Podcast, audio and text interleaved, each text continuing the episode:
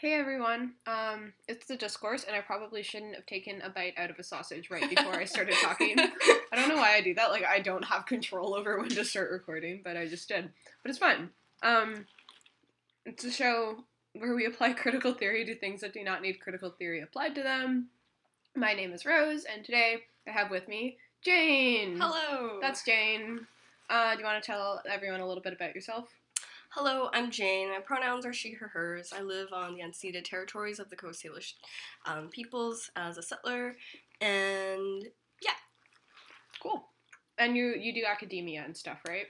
yeah, I mean, yeah, I mean, I'm still in school, so not so much do academia, but compliant to the terms of an undergraduate degree. So yes, kind of endure academia. yeah, endure academia. Nico's here with us also. She's on my lap. Oh, But I don't think she's going to say anything. Okay. We could give her a chance to speak. Nico, do you have anything to say? Nope. She's a quiet girl. Um, so, what are we talking about today? Um, I thought about talking about blogs that we've had when we were a teenager. Which I love because I had such a cringy blog. And I understand that you also had a cringy blog. So, let's talk about our cringy blogs. Okay, so um, uh, I had a Xanga when I was Okay, I think Xanga's a West Coast thing. really. I think so. Xanga, is that the one that's kind of like the really popular one for scene kids? maybe. I Or- think yeah, I think so. I had Okay. a I had a like low key, semi lukewarm scene blog that Okay. was just Panic at the Disco. Yes. Hell yes! yes, yes, yes. Okay, because there's definitely like certain social media things that were present on the West Coast, but not in Ontario.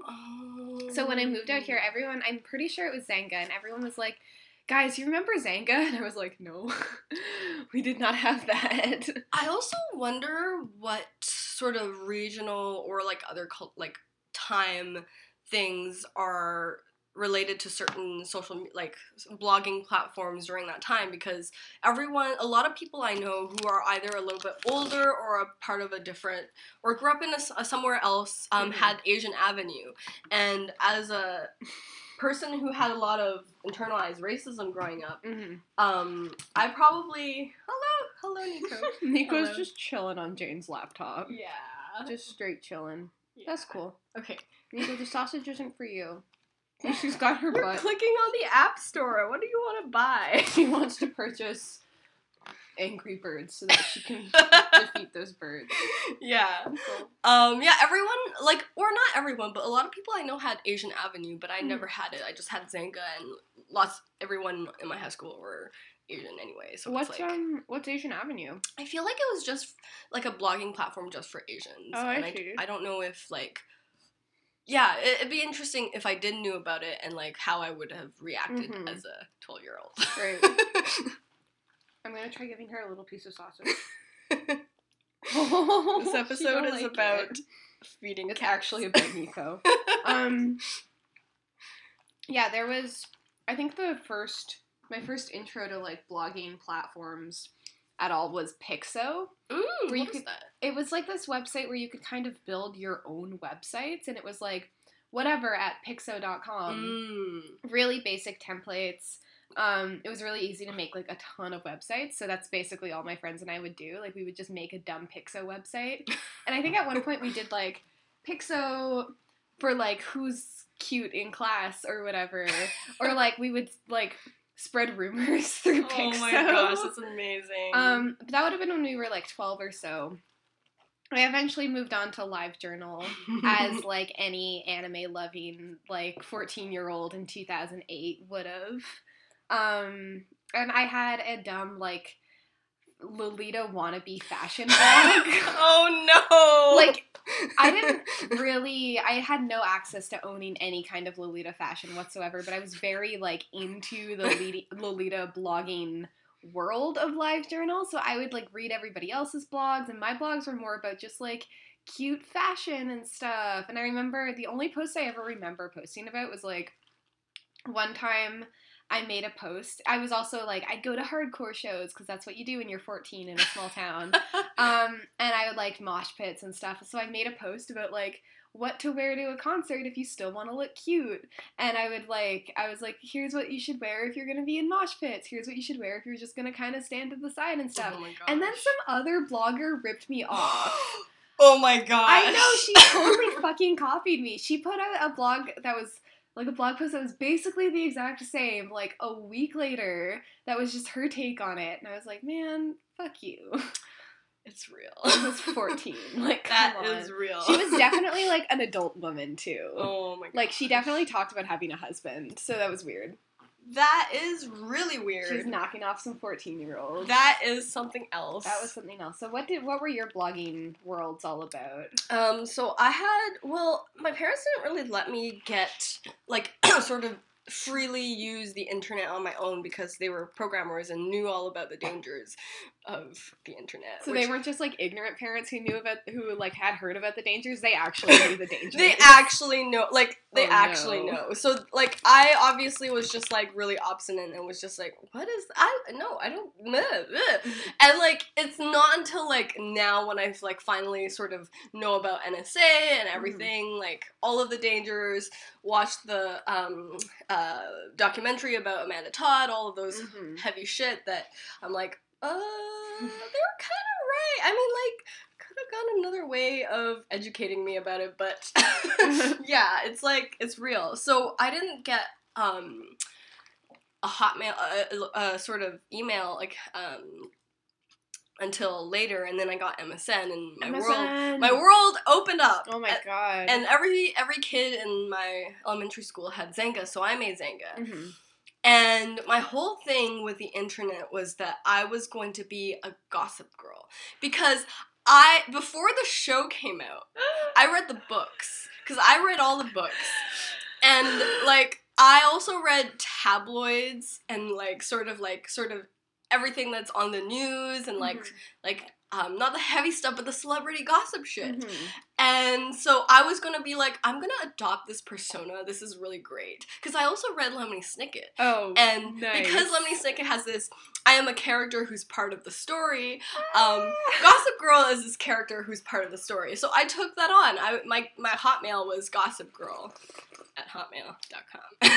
Holy shit. That is so good. Was it like Gossip Girl with underscores? Yeah. Okay, cool. Because it would have been amazing if you had like coined the original Gossip Girl email. And you Yeah. had that under your belt. yeah, I, I added some letters to it, but Holy like shit. eventually it got hacked. Like a lot of Hotmails Right. got hacked. Oh man. yeah, so like I I wish I had like archives of my chats. Oh, From back then, but I don't, but- I also think it would have been a bit traumatic.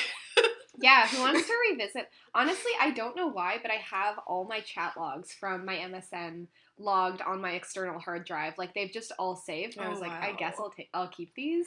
But I feel like it's gonna be weird to look back on all of this because that was like my my formative years. yeah. And I was definitely hanging out with shitty people, and it would be like so weird to look at any of that stuff again. Like uh, that would it would just be strange because I think like grade 10 for me was when MSN kind of died out. So I definitely had it from the time I was like in grade 7 to grade 10.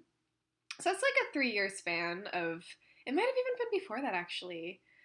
I don't know. Anyway, that's like my my early early teen years when I was shitty and everyone I hung out with was shitty. And I don't think I want to revisit that whatsoever. like, ay, ay, ay, what was the deal?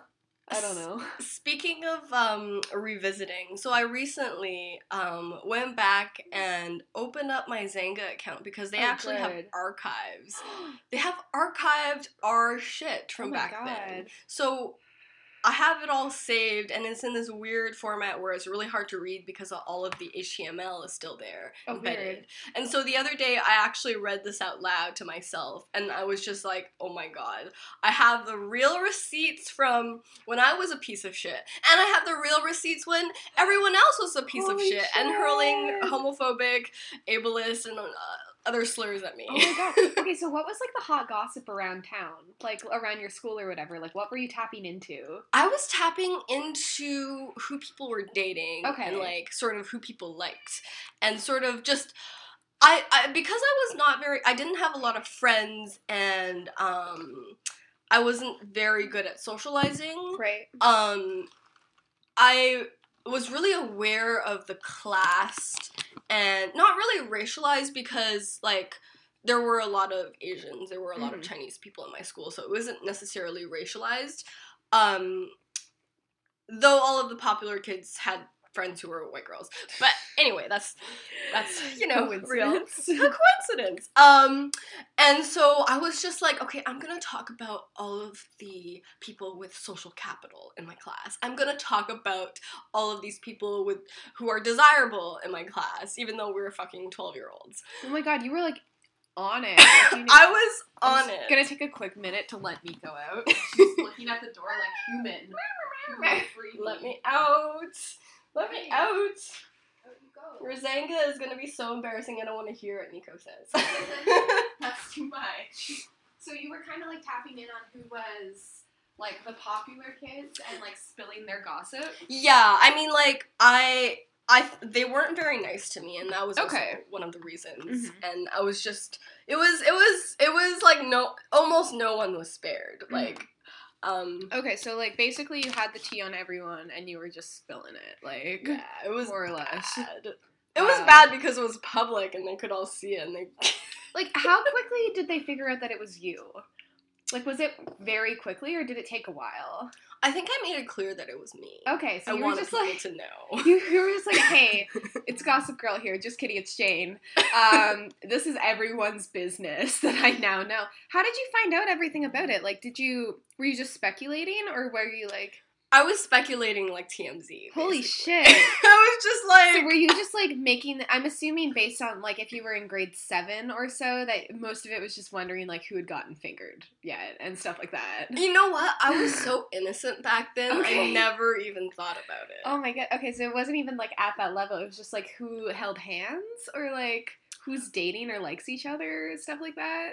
I think it was just me trying to tap into who liked who based Okay. on like I didn't give any details. It was just kind of like like oh these two people weren't here in class today. I wonder where they were. And it's just like really ra- like talking about people as if they were celebrities, Right. mimicking like Oh my god. celebrity that's culture. amazing. Like Yeah. you were really like trying for it. I Like, was Where and, could they be? and I got I was the backlash was real. oh my god, so like immediate bullying then. yeah, basically. Wow. But like after you got bullied, did people did you keep going? I kind of did. I was so angry. I was just like, okay, one thing is that one thing to know about me back then was I tried to type in a different way. Right. Like I tried to like talk in this really sort of like almost like babyish net speak thing that oh was Holy really hard to read and it made me like I'm like I have to be really distinctive. I have to be really impenetrable. I have to be like a, a, persona, and so they can't hurt me if I'm just a persona, right? Oh my god. No, I love that you went to the effort to like coin this persona and like really hone in on it, but you still let people know it was you. Yeah. Which is like the opposite of what a persona is, like an online persona. oh my god. yeah, I think it was one of the ways that I coped with life back then. Like okay. this one post is hilarious. It can I read it out? Mhm. it's from January yes, definitely. 19, 2005. Okay. No matter what the fuck people say, I will never, ever, ever, ever, ever, ever, ever, ever, ever, ever, ever, and it goes on for several lines. Ever, Oh ever, my ever, ever, goodness. ever, ever give up my career of this rumor spreading stuff. I am always, I, I am always not something innocent. Oh my lol. God. it's like Britney Spears. I'm not that innocent. So you were like, I am unapologetic about spreading gossip. Yeah. But it's so strange because it's almost like you didn't have any social capital, so any gossip you could have spread wouldn't have really like gone that far.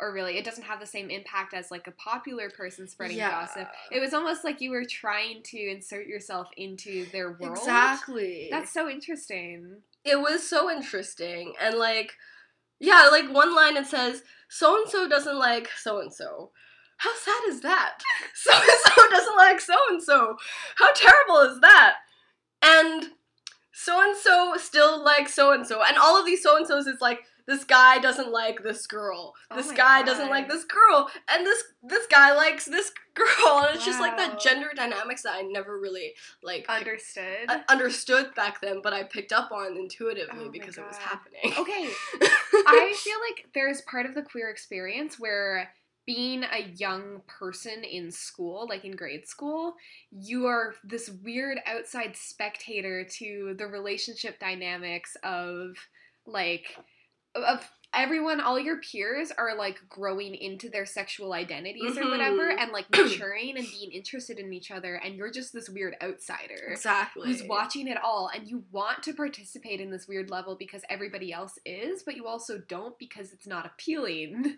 like Yeah. I when I was in grade 8 I had this like very close girl best friend that like she was always like kind of she she really she sort of played up the like bi curious thing as we all did in 2007 um, and I was just like, oh yeah, for sure. Like, I'll make out with a girl for attention or whatever. When secretly, I just wanted to make out with girls. but like, she was always interested in boys and like pursuing boys and like talking about boys, and I just sort of felt like I had to be a part of that when there was like this weird homo romantic thing going on with me and all of my like female friends in class. I had no interest in any of the guys. It was weird and yeah, it like this super strange dynamic. But I was also observing it and like cognizant of what was going on, but had no desire to actively participate other than to feel validated through being able to participate. So it's like they like each other. I think someone likes me. I definitely like this person. I don't know. I don't know. Anyway, she was the first girl I ever made out with, and Nice. it was definitely like during a game of truth or dare. Pretty cool stuff being in grade eight. Oh god. Thanks, Katy Perry. Yeah, I mean, I think that it's interesting for me to talk about this now because I grew up in Richmond Mhm. and it's they still don't have like a solid LGBTQ like Right. policy and they're, the, the the youth who are doing it are facing a lot of um, backlash from both the politicians and these parents who pretend to care. And so it's like all of the sort of internalized or externalized homophobia and transphobia that that was present in my school, they they're there for a reason. yeah. It hasn't been addressed. Oh man. Um I sort of feel like our generation was one of the last generations to grow up with homophobia being a cultural norm in the West, as well, specifically in like left-leaning, fairly liberal places. Mm. Like when I entered high school, it was a big deal. Somebody wanted to start a GSA, the Gay Straight Alliance. Mhm. It's hilarious. Um, and there was so much backlash against it because it seemed like incomprehensible that there would ever be any kind of like queer allyship or anything within a school because that's inappropriate for young people, right? Mm. But by the time I was graduating, and like even now I look back on it, or I talk to younger people who are still in high school about what it's like, and there's so much more openness about queer identity, even if there Mm. still homophobia present. It's it's like we were the f- last generation that got to gr- grow up in school where it was expected that homophobia was going to be a part of your life if you were queer. Yeah. I don't know, but I, again, like speaking as someone who went to a fairly like liberal school in a fairly liberal town or whatever, Mhm. so I don't know. Yeah, I mean, I think it's it's interesting where I grew up because it, it was very wealthy. It was Mhm. very people didn't really um the sort of conversations about social issues were not really that present because everyone wanted to get good grades, wanted Right. to do well in sports. We had one of the top like badminton teams. Um and so there was just one white guy talking at well it's like like he was just basically telling everyone why it's not okay to use the f slur um but then like he's a white guy ta talking to a whole bunch of asian folks so it's like Mm. like a whole big school of asian folks so like there's no sort of culturally specific leader like queer leadership Right. that would have really um made a difference in that Right. school because it's like we're, like we literally like have like nothing in common why should i listen to you Yeah. um I do feel like the main reason why my uh, my uh, high school was the first high school in the whole city and county areas to be able to start a GSA is because we were like a performing arts school with a predominantly white student body. Like I my grade school uh there was like a predominantly Asian student body. I think I was one of maybe 3 white kids in my class. Um so definite like and then to enter high school and have that be completely switched where the majority of the students were white and also like involved in the arts and had different priorities. I think it was the right environment for this sort of thing to happen and to change. Um, and then it it kind of caught on to the other schools in the area, I guess. But yeah, I do think like mainly the reason why that was allowed to fly, like you weren't really pushing up against uh, larger diasporic cultural issues around surrounding homophobia. Yeah. yeah, Yeah. It was just like, hey, we've got this Western context for homophobia, and we're gonna Mhm. fight back against it. Yeah, yeah, and I think that's like such a challenge because a lot of the sort of queer and trans leaders in Mhm. in the Lower Mainland and elsewhere are white, Mhm. and how are they going to really speak to everyone who everyone Yeah. who needs you know like it's not just Asians but like all of all people of color and Right. indigenous people like they have to be able to um tap into that and it's Yeah. just really unfortunate because sometimes people expect me to be able to speak on behalf of the conservative Chinese folks, and I'm like, no, they have nothing to do with me. Yeah. I, yeah, I'm a queer Chinese person, and they make my li- life a piece of shit. So Right. yeah, yeah, even I think understanding cultural because I think also the like Western, especially the white Western way is to assume that people in every other culture have the exact same relationship to gender and sexual identity. Yeah, exactly. but all but they just hate it in like a different way than us and like we're all so much more progressive but i it was kind of a interesting like like I've, I've I've dated a Japanese girl when I was in first year, and that was my first major relationship. Mhm. And understanding homophobia in that context, and also the dynamics of our relationship in that context, are completely Mm. different. I I don't know, like, but yeah, I think the problem is like with having a predominantly like white leadership in like the queer Mhm. community, especially in the lower mainland, is that it's just like homophobia is going to look exactly like how it looks for us or how we perceive it to look for everyone. Exactly, I- exactly, and so that's yeah, it's it's a hard thing to to navigate, Mhm. and especially when you have like sort of mainstream queer politics that Mhm. you're sort of like, okay, I support this, but also this is not enough. kind of Yeah. Um, I don't know. It's yeah. everything's bad. Is Yeah. the main takeaway always. Speaking of everything is bad, Mhm. can I read out um a article that I found the other day? Yes, definitely. it's about LiveJournal, Mhm. and so I guess we could talk about LiveJournal after this. Live journal was wild. Yeah. So actually, it's just so coincidental because the other day I looked at my Xanga and read all of my Your freaking- stuff. my Gossip Girl persona stuff, and then I found my live journal, and I found out that I pretended to come out as bi. Interesting. I pretended to come out as bi on LiveJournal because I was playing some other personas and I was experimenting with other characters. And so I pretend, oh. like, sort of like in the sort of first person pronoun way in the in the in the blog, I was like, I'm actually bisexual.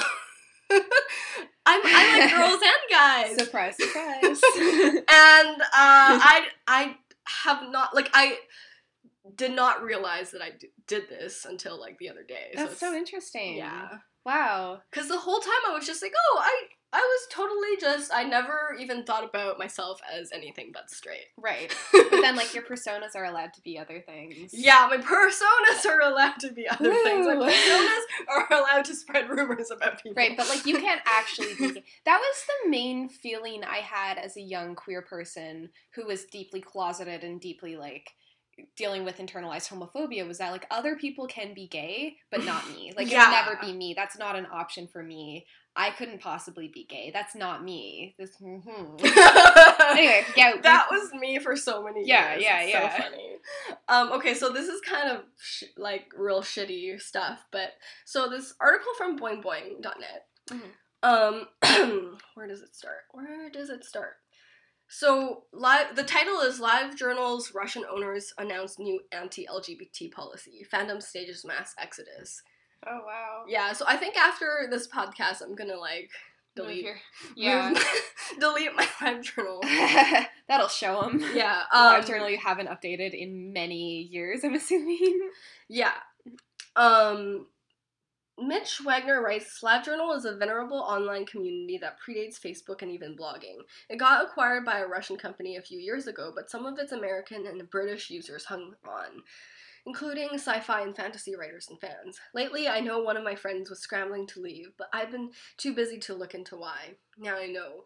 LiveJournal changed its terms of service to require obeying Russian law, which requires protecting so-called protecting minors from discussing so-called sexual deviancy, LGBTQ issues. This is evil. I agree with many political pundits that it's better to coexist with Russia than to go to go to war. Blah blah blah blah blah blah. But this is evil. Yeah, I I just found out this the other day, a few days after I realized I pretended to come out as bi on LiveJournal. So Interesting. so I'm just like, what is the what is going on in the world? Hmm. Weird. Um It's so funny. Okay, so a couple of the people I really looked up to in the Lolita Live Journal community have recently come out as queer. Like I still sort of follow them on other most people kind of moved from Live Journal to Tumblr or YouTube or Instagram or whatever.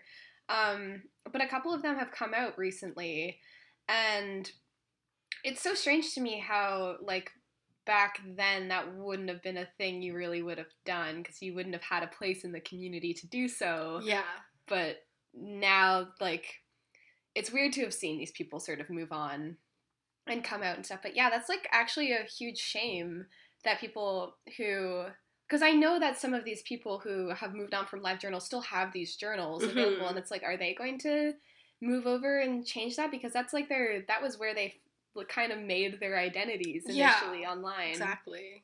i don't know. Oh yeah yeah life journal. Yeah, crazy crazy stuff these days. Yeah, yeah, and and I think I think with the sort of well, one thing that I find really fascinating about like just looking back and thinking about our earlier selves is that mm-hmm. we're one of the first or one of the first many generations that will be able to have our childhoods or our teenage years sort of documented Right. online. It's not it's not like in our journals where our moms could spy on it, our moms could spy on them from their computers, Yeah. basically. Um, and so like being like moving forward as a generation and Mhm. as people like talking about ourselves as Mhm. online identities and yeah just having all of these archives because like i had no idea like that i could actually find the archives of my Xanga and find out all the find all the Mhm. receipts for my bullying. Oh my goodness. Yeah, I definitely kept a daily journal up until I got a Tumblr. So up until grade 11 for me. But I wonder what it's going to do for people who are coming up in a world where your online presence stays with you. Because for Mhm. us, it's like our first interactions with the internet. Things were always changing every couple of years. Like Mhm. MySpace died. Um, I was really into Gaia Online for many years, and that's gone. I can't even access that account anymore, so it's Mhm. not a thing I can really look back on. yeah. I don't look at my old DeviantArt ever. I don't look at my live journal. All that first decade of my presence online is gone. But like, Facebook is holding on and Mm-hmm. it presumably will hold on forever and that's now a part of our the way we interact with the internet and like tumblr seems tumblr just reached its like decade anniversary so that's Mm, even though it's shit it's not going anywhere. Yeah. so what's it going to be like for very young children who start using these social media platforms when they're 12 and then what's it or like even younger like 9 what what are what's it going to be like for them to be able to look back on that history of their world? And also like build your identity on a platform where you're coming to terms with yourself but also dealing with an audience. Exactly. and like having that self reflected back to you via like online validation. Like what's that to do for the next generation? Yeah, I think for me, what it meant was that when I um, went to when I started university, I was like, you know what? I'm deleting my first Facebook. Hmm. I had like 600 friends. I thought that was like a zillion friends too many back Yeah. then. Um, and I had so many like emo posts that should have been on Tumblr, but I didn't actually have a Tumblr then. I was one of those late comers to Tumblr. Mhm. Like I wrote all of these posts that should have been on Tumblr, but I wrote them on Facebook.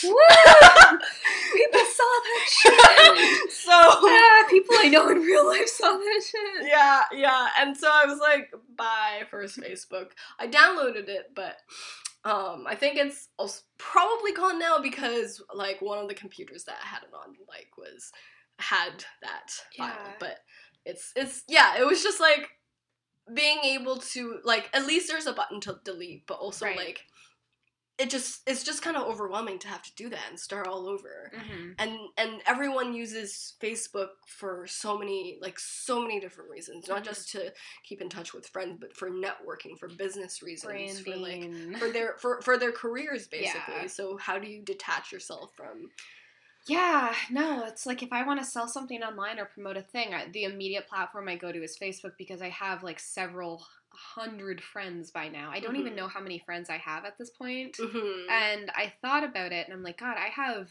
people from that I went to summer camp with when I was 16 and people I I don't know, like went to high school with that I never want to talk to again and then like all my university friends and then there's like Vancouver people that I do want to keep in touch with. But also I thought about I'm uh, planning on eventually moving to Toronto probably in October. And I was like, what if that's kind of my chance to rebrand and like build a Mm. new Facebook and like have just Toronto people or like some Vancouver people on that one, but have it like really limited and like kind of because I've been thinking about doing a name change for gender reasons and Mm. stuff. And like to me, it seems like a good opportunity to kind of do that and pare down on things yeah and get rid of some people who are like I don't really want to interact with on the internet, but I feel like there's that social obligation to. Mhm. Like if you talk to them in real life, you have to talk to them online as well. yeah basically Weird. Yeah, it's it's cr- yeah, it definitely creates a lot of claustrophobia for me, especially in like a small community like Vancouver because Yeah. everyone knows everyone and it's through social media and like Yeah. Well, I've had this issue where my like getting into some heavier stuff, my abuser will delete her Facebook and then like remake it for a little bit and then delete it and then remake it and then like I'll get recommended to be friends with her. So I can't block her because Mm. she keeps remaking it, but occasionally it's like, "Oh, right, yeah, you're there and you're friends with all of my friends again for like a month and then you're gone again." So I can't I don't know.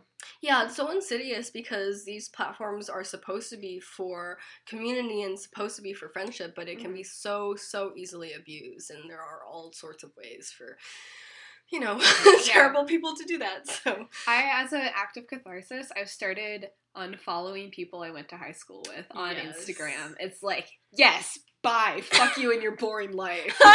Fuck you, fuck you, fuck you. yeah, that's one of the reasons why I deleted my first Facebook was Mhm. because I wanted to just cut ties from all of these people and start Mhm. fresh, and they Mhm. all reminded me of the past. no, for sure. Yeah. Um, It's just like, God, I have so much weird animosity towards people I went to high school with, and they don't know I have that animosity. But a lot of it was like fueled by like homophobia that they didn't know they were doing, and Mhm. also just like they were shitty to me in ways that I don't think they understood.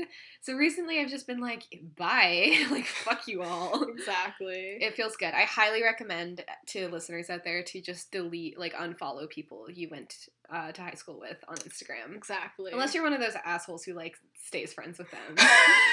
Calling people out directly. I know people. Yeah, I know people who are still friends with the same people that they were friends with in high school. Oh my, yeah, I know people like that too. and it's so weird to me. Like, sorry, that sucks. like I went through so many different like friend groups like Mhm. throughout my career at university. It's Yeah. just like unbelievable to, to stay friends with the same people. I've sort of settled into a friend group at the end of university, w- away from people I went to university with. I didn't like very really mesh on any deep emotional level with people from my university, mainly because like I was queer and they were all straight. Like that was a big thing looking back on it for why I didn't trust any of them or get to know any of them too well. Like there were Mhm. definitely exceptions, but yeah, that was a thing. But then like my best friend I met in university, and we bonded hardcore over being like some of the only queers in university, and like Mhm. having mutual mental breakdowns while we were like uh, the vice presidents of the QSA at Emily Carr for a semester while people were on leaves, and we were both like, we can't deal with this. now we're best friends.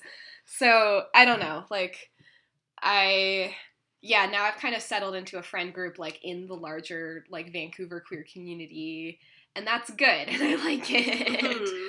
And I wouldn't want to like erase those people from my life, but like I feel very like indifferent towards a lot of people I've been to school with throughout my whole life.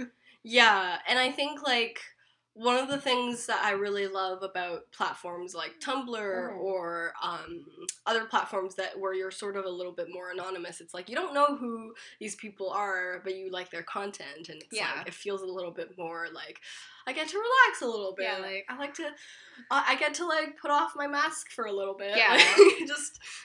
I have stopped posting anything personal on Tumblr since I got a Peach.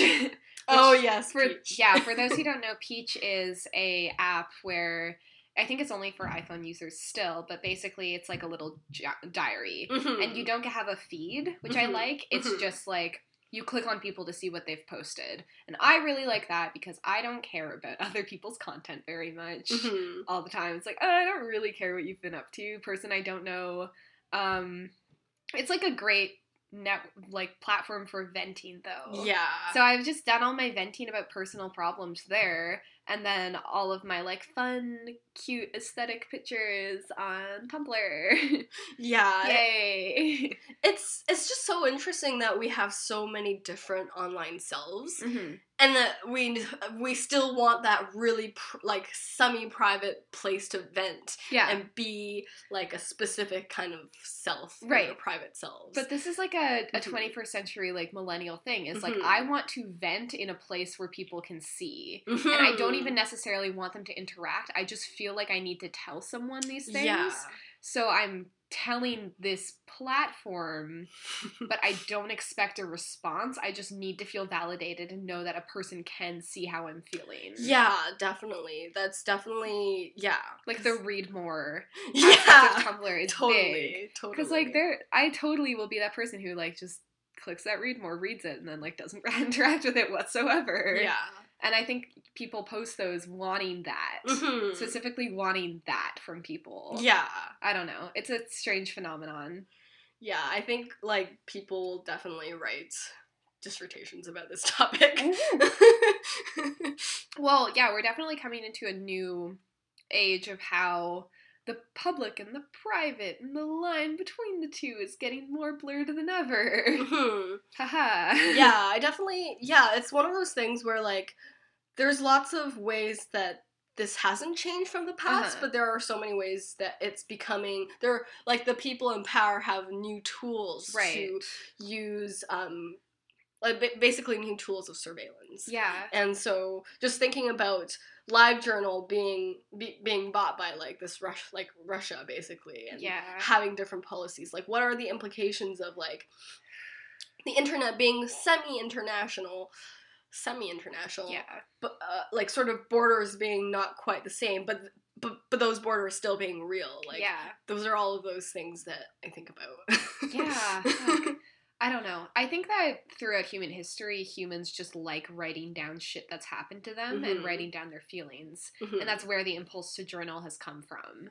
And to like write memoirs and biographies and autobiographies. Like we love writing this shit down. Now we just have a really like quick on the in the moment way of doing that. Like you Mhm. can kind of write down how you're feeling, what's happened to you like in 140 characters several times a day. And it's not that much different than like people who have kept journals all throughout Mhm. history. It's just Mhm. like it's but now anyone can look at that, which means that bad people can it's- it's less likely that a bad person was going to find your journal and read through it. yeah. It's very likely that like a bad person could like read your your Twitter stream or whatever.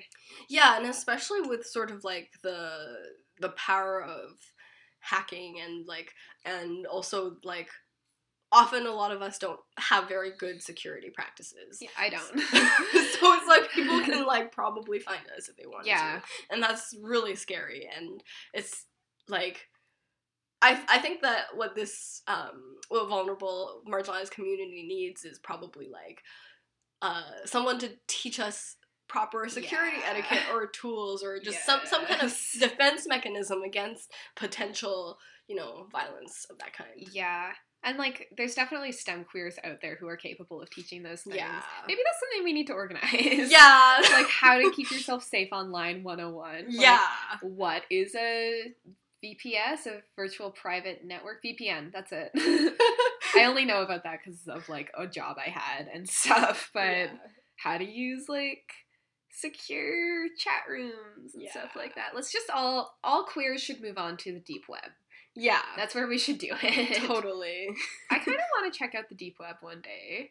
Like I am curious because people have said that like obviously the assumption is that it's going to be a whole bunch of horrible stuff, Mhm. but a lot of people have said that like there's actually some like weird glimpses into just humanity on there and I'm like Mm. I'm curious. Yeah, I, I think that one of the challenges to like exploring these kinds of things is how sort of sometimes it's really inaccessible to learn all of the like because I know I know lots of friends who grew up like being a 12 year old and learning how to program kind of Yeah. thing but I wasn't one of them because my parents were programmers and they tried to teach me and bore the heck out of me okay, so they just taught you the boring way versus most people learn by having a MySpace and wanting to customize their, Yeah. their own page. Okay. Yeah.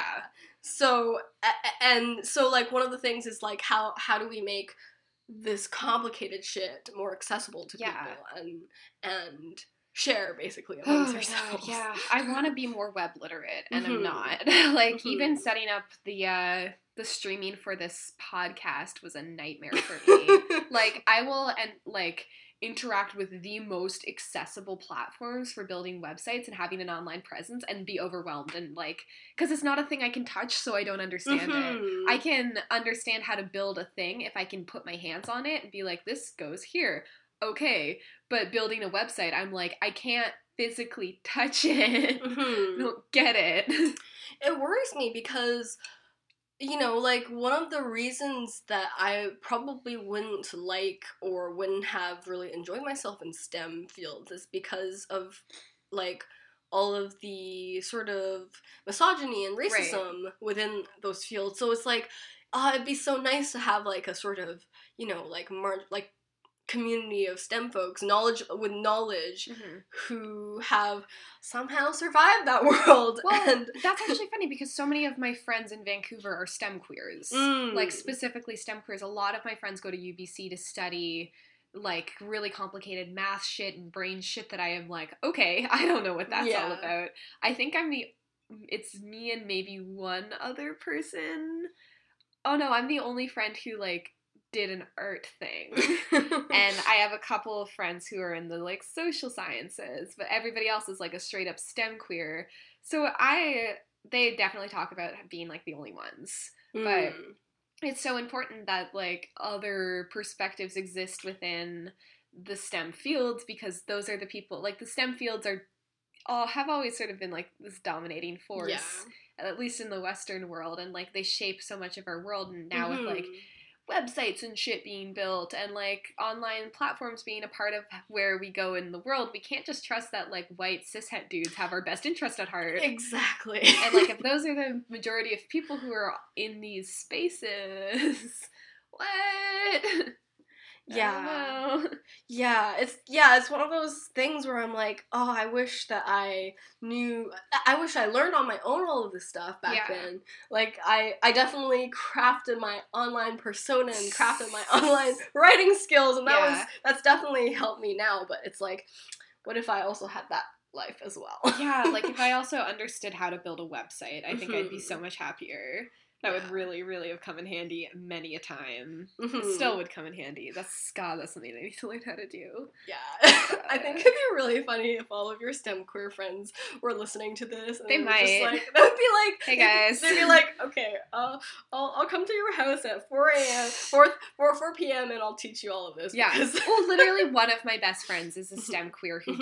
does like programming, Mm. like computer web design and stuff. And I just, I will bug her and be like, I need a web thing done, and she helps me, and I'm like, thank you, useless art queer over here can't do a thing. Yeah. Um, yeah, fuck. It's, but I'm I'm also interested in like game design and things and like online platform like Mhm. video and stuff and all these things that I think would be interesting for art reasons that I don't know how to get into because Mhm. it's so inaccessible unless you've been like either doing it your whole life and have that Mhm. foundation to rely on or have the time to teach yourself like JavaScript or something. yeah. like, I don't have time for anything. I can't Yeah. learn a thing like that. yeah definitely it's it's yeah it's definitely interesting for me to go to like to be in high school and to ex- to be exposed to all of these topics and then you you're, you're just like yearning to have a niche Mhm. And then you go to university and you finally have a niche and you're all happy but then you're like you know what The niche kind of sucks. the niche kind of sucks i need more yeah. the niche demands more of you the world demands more of Yeah. Fuck. I don't know. Um, we're like as p- a human race, I would say, not no longer specialists. Like it's expected that if you're good at a thing, you need to be good at five other things as well. Mhm, mhm. And in order to be able to flourish, like you can't just be good at art anymore. You need to be good at like social media and Mhm. networking and branding and building websites and having all these skills and stuff. Like you can't just be a painter. You have to be a person who can brand yourself as a painter. And if you're a, a writer, you also have to have like yeah tons of other skills at your disposal. yeah So like humans aren't we don't just specialize in shit anymore. So yeah, you, you the niche is no longer applicable. yeah You can't be good at just one thing. Yeah, it's so hard. Um, like especially because when I was younger, I just kind of really prided myself in my writing, and I put so much like of my emotions in it, and and then I was like later I was like, oh shit, I have to network. Yeah. I have to be able to put up with all of these dude bros in the writing world. In the poetry world. That's another thing. Ah. and Uh, I'm just like, ah. I've already spoken on this show about how when I am in shows, I fucking hate networking, Mm. especially with cool people. I'm like, fuck, I don't want Oh. to talk to you. I Oh don't, yeah. I don't want to brand myself. I don't want to like promote myself or anything. I just want to make dogs. Yeah. That's it. yeah, it's yeah, it's such a it's such like like one thing though is like I noticed I didn't even like try, but I started to power network at some point. I started to maybe I see it as power networking because it was such a stark difference from what I was doing Right. before, which was basically nothing. Like I started to like do like get to know everyone right. at everyone on Facebook because it was so easy and it was just so hard to stop because I was just like, oh, if I don't do do, do this, I won't have opportunities. But it's not like I was even actively looking for opportunities. It just became a thing for me to do. I think that's like a this is a thing I have seen within the queer community is it's very easy to get to know everyone Mhm. because we're all like a degree of separation from each other. yeah, And then you see those people who like have these online personas of like being that sort of like nucleus in the queer community. Like this person knows all these different types of Mhm. people hmm and sort of brings people together. Like you Mhm. if you're a UBC queer, you could also have connections to Emily Carr queers through this weird thing and like Yeah. I don't know. Like I've seen that happen a lot. I had a weird thing where I went on a Tinder date with someone and we were joking about how small the community is and she was like, "Can I can I like check your Facebook to see like how many people we have in common?" And I was like, "Oh, I don't I don't have data right now, so like we can't." And then she was like, "Okay." And then I added her on Facebook later. No mutual friends. None. Oh my god. None. It was fucked up. wow. I was like, "No. That's not how this works." No, we're supposed to have 20 people in common at the bare minimum, of just like random people that neither of us really talk to but know each other. Like, it was a weird, weird ass moment. I don't know. Yeah, it's just like I think one of the illusions of that kind of networking system is that like Vancouver's small, but it's not that small. Yeah. it's just like It feels so small half the time, though. Like, Yeah. half the time, no matter what I'm doing Mhm. or who I meet, I'm like, oh, you've dated three of my exes. That's cool. All right. Like, ah, man, like, it's always like one or two degrees of separation Mhm. away from somebody that you hate. like like, I don't know. Hopefully, Yeah. like more often. yeah. But Yeah.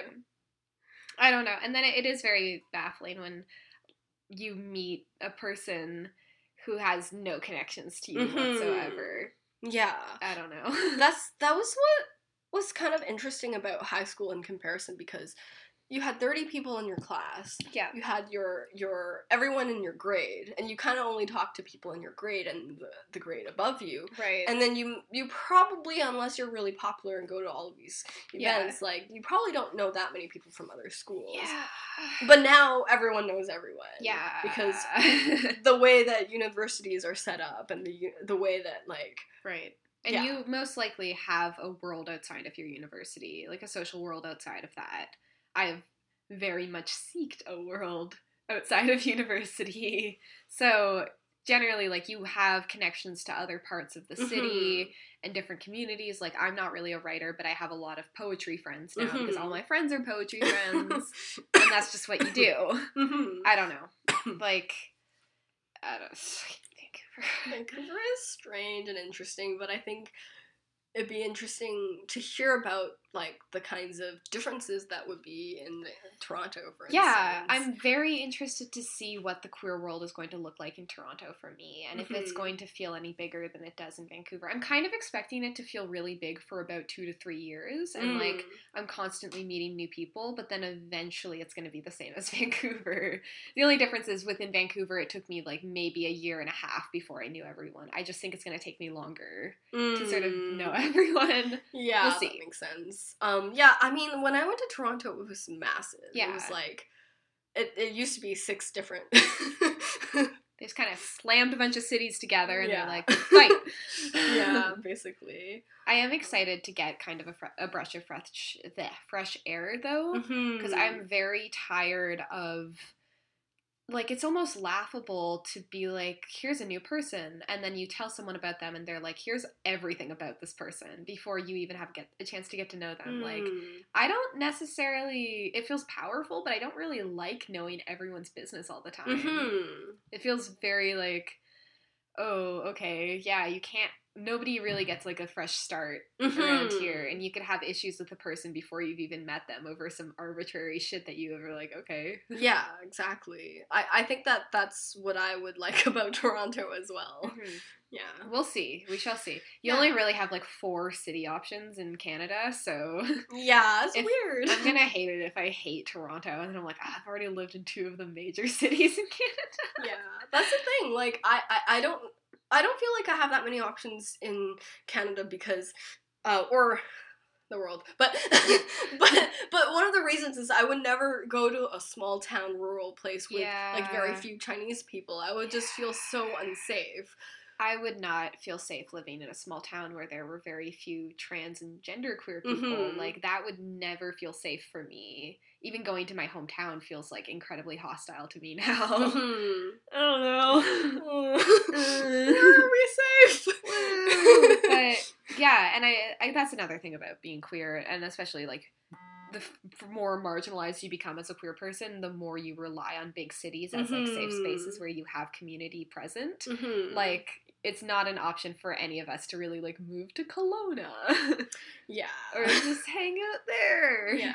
If you idealize the life of a small town, you're probably accessing a lot of privilege. Yeah, yeah. I it's yeah. Yeah. God, I saw some article that was like how to live in a big city and still accumulate wealth if you're living on minimum wage or something, and it was all bullshit. oh my god. It was all just like get rid of your car and bike everywhere. It doesn't matter if you live in a place where it's not bike friendly all the time, and like just never go out, never buy yourself new things, never eat food, basically Oh my goodness. You know your options if you want Yeah. to and not even counting for the fact that like you have to live in a big city if you're a queer person essentially or like i don't know Yeah, I mean it's also one of those things where I, I I've never grown up in a rural like I like my family comes from a rural background, but like I have n- never personally we've urbanized like we've never I've never lived in like a small r- rural community, so Uh-huh. it would be weird to just cope with that sort of spatial difference. Like yeah. used to all these condos and towers and Yep. everyone always- bustling about basically. Yeah, like just used to having a bus line available no matter where you are. Like there is a bus stop within 10 blocks of you and that sort of stuff. Like I don't know. I'm very grateful that I grew up in a fairly medium-sized city. Cuz I would have hated growing up in like the really rural parts of Ontario that some of my friends grew up in. Yeah, and also like hearing about all of the, I guess, racialized violence that happens in oh, rural Oh, for sure. spaces that don't happen in cities in the same way or to the same extent is like, oh my gosh. Interior BC sounds terrifying Yeah, sometimes. yeah. I mean, at the same time, it like it ser like I guess it serves us people who grew up in city to like really listen to the stories of um, people of color or queer people who grew up in like those Yeah. spaces because they are able to access that kind of thing we pretend isn't there or most Right. of the time or like we have the privilege of not. yeah, we can just kind of like not look at it or whatever. I remember uh, my best friend in high school went to a different uh, high school from me. She went to a full French Catholic school out in the county, and she's bisexual. Mhm. And she wanted to start a GSA at her school.